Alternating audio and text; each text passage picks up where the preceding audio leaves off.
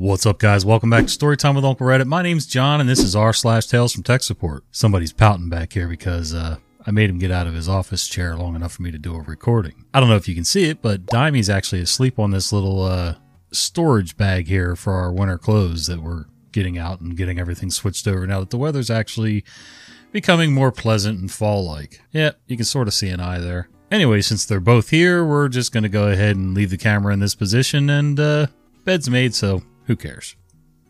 There are scheduling discrepancies. I work in post secondary, and one of my duties is to administer a room booking system. We get students set up with recurring bookings each semester in specific rooms for music studio practice and rehearsals. As our system enforces limits on how far a person can book out to ensure fair access, I have to put these in.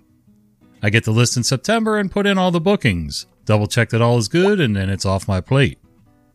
Fast forward a month in, and I get a panicked email from an instructor screaming about discrepancies with the recurring booking schedule that was submitted versus what is actually in the system. They've CC'd a bunch of people above as well. There was some late intake, so a few people needed to be added, which is fair. I asked for an updated schedule with the new names and that I would go over and correct all other discrepancies. I look over the schedule that was sent, and apart from the couple new students to add, nothing is amiss between the schedule that was previously submitted and what's in the system currently. So I add the new bookings, double check everything's good, and then email back that everything's completed as requested. Ten minutes after the email goes out, the instructor rushes into my office asking why there are still discrepancies, and claiming that I didn't do anything. I tell them I set everything to their specs and ask for them to point out where the issues are. They pull out their laptop and start showing me this month's bookings on our system, which I know are correct.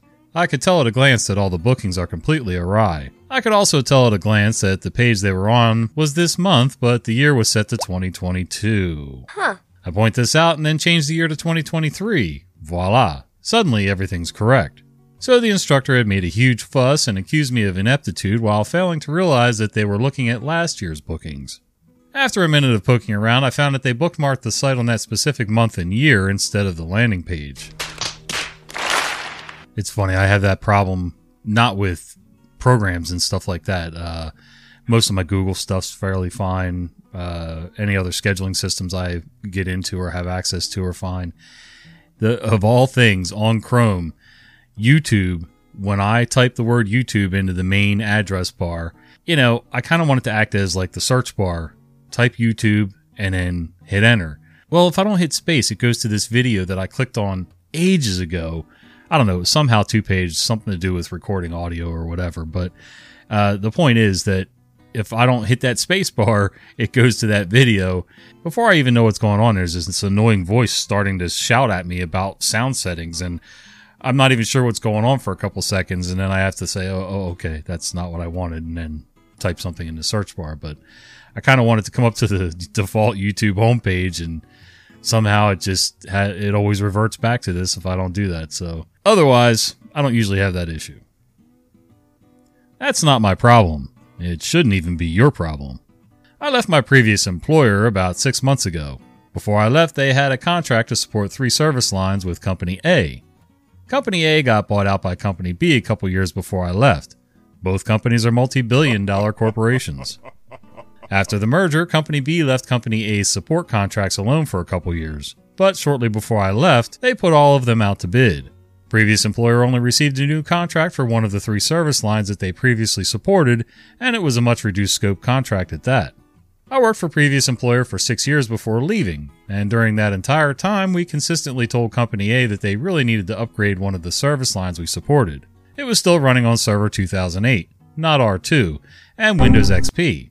However, they never wanted to spend the money to upgrade it. A few months before I left, the SQL server supporting this application had a drive failure, and despite being RAID 5, the entire array corrupted once a new disk was installed and the server became useless, as no one had the software to do a reinstall. I was able to get everything hobbling along on the app server with a version of SQL Express, but we insisted that they had to upgrade. A couple weeks later, our support contract for that system ended and it was turned over to another company. However, the new company didn't have any technical staff. During the transition, I sent them a CSV file from another database so they could use it for historical reporting, but they couldn't figure out how to open it. So while I was still with previous employer, I had to continue supporting this ancient pile of garbage and pray it didn't crash. A project was started to migrate Company A's system to Company B's system, and I had a number of meetings with another third party on how everything worked. However, no migration happened before I left, but it seemed like they had everything they needed. Obviously, I washed my hands of this when I left previous employer. On to last week. When I'm enjoying a vacation, I get a text message from the project manager for a previous employer asking if I knew how the third party could remote in to get information off the old server so they could plan how to migrate it. Six months later, and they apparently still haven't managed the migration that was well underway before I left, and apparently they're starting over. I responded with that it wasn't my problem, and Company B has their own IT people who should deal with it. And besides, there's no way to remotely access it that I'm aware of due to the age. Not me. I'm in my prime. Project manager kind of laughed at the fact that Company B's IT people would get involved in this and said she was in charge of migrating it. This being despite the fact that previous employer is not getting paid to support this at all, and a different company is. Project manager then told me she was told I was available to answer questions, to which I responded that after six months I felt the time was up. And while I might answer questions for previous employer itself, I wouldn't be answering them for Company B. I ended the conversation by saying I was on vacation and any further assistance would have to wait until I had returned from vacation, and I had a signed contract in hand for support. I sent all the text messages to my friend who took my job at previous employer, and he told me that he was the only one that was ever supposed to contact me for anything. He said he was going to run it up the chain there to make sure it doesn't happen again. This system was such a nightmare for me that despite loving my new job and being on vacation, this short text exchange actually caused me stress just thinking about that system. I've never been one to shy away from helping people that I used to work for or work with and things like that. But, you know, on a personal level, I had a guy that took over my superintendent position at another company, and he called to ask me some general, basic, uh, you know housekeeping questions you know how do how does the company deal with this? Because he wasn't getting straight answers from the office. And i kind of knew the ins and outs so i didn't feel bad telling him. I wasn't bad mouthing the company. We left under good terms so that wasn't a problem. But after a while it gets really old. You know at what point do I keep giving free information and taking up my time on my phone and worrying about this stuff and noodling problems through when it's not my job? I'm not getting reimbursed for any of this stuff. And it's not to be greedy, it's just that, you know, my time might not be worth much, but it's worth something. At what point does my previous employer, you know, kind of grow up and realize that they need to fix their own mistakes and pay for somebody who has the knowledge or, you know, pay somebody else to teach this person the knowledge, whatever, to put the systems in place that are needed to run the job sites. It's just silly. If I was that important, I would have got a better offer to stay on. When the wife becomes your user, we both work in IT, but unrelated fields. The worst nightmare. Wife comes home from visiting her parents. Needs to give one of her coworkers access to some Azure stuff before taking yet another plane this week to go on one of her tech talks. So she needs her passwords and whatnot. Laptop doesn't turn on. Panic ensues as her local passwords vault is on that thing. She comes in my room slash office, dead drops the whole thing on my table with my fingers and keyboard underneath, and asks me to please, please try and fix it as she can't go to her company's office today to get it replaced and she needs those passwords. Been telling you for years to migrate to Bitwarden or the hell is WE? Somebody tell me down below, please. and stop using local vaults. You don't have this on cloud yet? And she's like, I don't want to use the company enforced cloud password solution and they don't allow other cloud solutions. And runs off to her room and office to get back to her meeting. The fun begins. I unwillingly drop everything I was doing, researching EDR solutions, writing a customer letter trying to figure out good words for your service costs are going to increase by almost 50%, and the late game of Stellaris, which I had paused three hours ago, and got to it. Well, the darn thing doesn't turn on. Plug it in, nothing. It's one of those models where you can't remove the batteries, so that's a test I won't be doing, I guess. Power LED doesn't turn on either. Is the charger bricked? Here's where the fun stops. I need a multimeter to test this thing. Jeez, haven't used one in years. Do I even have one? I spend the next 20 minutes searching for one in the apartment. 15 plus boxes, cupboards, drawers, and whatnot. Finally find one. A new 2019 XD one. It's not working. I go to find my battery tester. I knew where it was, so no time wasted searching for that. And yep, that battery's dead. 9 volt rectangular one, I think. Didn't I just see my RJ45 tester somewhere just now? Three minutes later, I managed to scavenge the 9 volt from my RJ45 tester and get the multimeter to work. I'm no electrician and don't remember the best multimeter settings to test a power adapter, but I'd say this one's working. Seems like the power connector or the whole motherboard is bricked. Not much more I can do, really. Not with a laptop that's managed by another company, and not with my tools. Over 30 minutes have passed. I'd say closer to 45 minutes actually with all the searching, and that one YouTube search for optimal multimeter settings. Laptop in hand, tail between my legs, I go to tell the wife the bad news. That she'll have to go to the company's office to get another laptop and make sure they don't wipe her data before recovering that password vault. Then she says, Oh, never mind, I had a copy on OneDrive. Why are you the way that you are? The laptop's dead? Weird. Oh, I left the laptop connected all night at my parents and they had a power surge. Maybe that's why? I'll be right back. Call my lawyer. I'm going to kill someone. Absolutely crazy. So you had a copy on OneDrive all this time. That's one problem. Made your husband run all around the house searching for batteries and testers and all kinds of other crap just to tell him that you already had the passwords. Point number two, it's kind of important information. If you were at your parents' house and you left your laptop plugged in overnight and there was a bad thunderstorm with a power outage, then that's kind of important information because there could have been a power surge that did brick the power supply, battery, the whole laptop, motherboard, whatever. My wife will do that sometimes. We have cabinets in our laundry room and you know, they're only so deep on the inside. They're only they're only designed to take so much crap before the doors won't close anymore.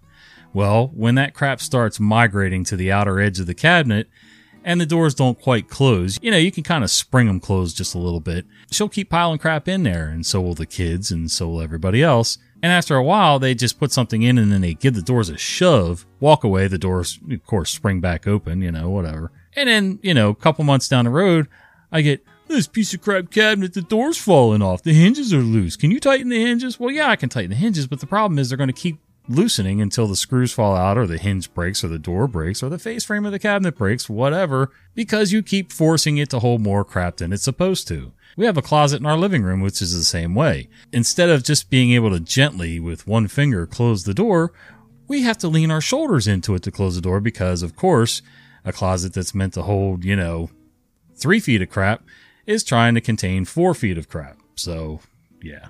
I don't understand why it's doing that. No. The magical USB drive. I work help desk at a company that supports fintech products like kiosks and ATMs. The techs themselves are actually contracted out from a third party company who are not our employees. One day I get a call from a tech asking for assistance on a dispatch he was sent to for intermittent communication drops on a few machines. It turns out they have routers installed by us that aren't monitored or maintained by site, and tech is asking for a replacement. That wouldn't be too unreasonable, except his way of asking was to give a long detailed description of every previous call he had for this issue, as if I was personally sending him there to waste his time. I explained that we can't send any new equipment without getting verification on what's causing the issue, so I asked him to pull the log files from the machine and send them to us so we can see if there's any sort of pattern. At this point, it becomes clear this man didn't call to troubleshoot. As I explained before, the techs are contracted out, so they should really be calling their own tech support for any in depth troubleshooting issues. In this specific case, I played along since the router that was potentially faulty is our equipment. Then came the fateful line. Well, I don't have a USB drive, so not sure how that's going to work. I wanted to scream. At this point, the man is either lying to me or I'm being effed with intentionality. What tech shows up to a communications troubleshooting issue without a laptop and a USB? I don't say any of this though. I can already feel my blood pressure rising and know we still have a ways to go. I decide to play along and ask if he can borrow one from Site IT. I don't know where they're located in here. Are you a child? Ask someone. Wait, you showed up to a site to troubleshoot communication issues and didn't even check with the Site IT? Listen to me carefully. You're an idiot! At this point, I've completely lost my patience and begin to get short with him, as this call has now gone on for 10 minutes and has primarily consisted of someone who makes more money than me asking how to do their job. I once again repeat that we need log files as the company won't send expensive equipment without confirmation. Well, I can fish one out of my truck, but you're going to need to tell me how to pull them because I've never done it before. We have just lost cabin pressure. This man is a punishment sent by the gods of Frontline to test my resolve, and I have failed him. I have failed this man, life has failed this man. My anger turns pity as I shed a single tear and instruct him he needs to reach out to his own support. I can do nothing for this man. I hang up my phone, stare out the window, and contemplate the density of objects. I've never gotten a call like that, but I did have a manager of a restaurant we were finishing up. We used to fast track build restaurants and, you know, chain restaurants, things like that. Chili's, Grady's, steakhouses, and all that stuff. Applebee's, TGI Fridays. And I had one opening manager who, once the store was turned over to corporate, this guy knew nothing. I didn't notice it at the time, but evidently he had no idea of how to order for a brand new store.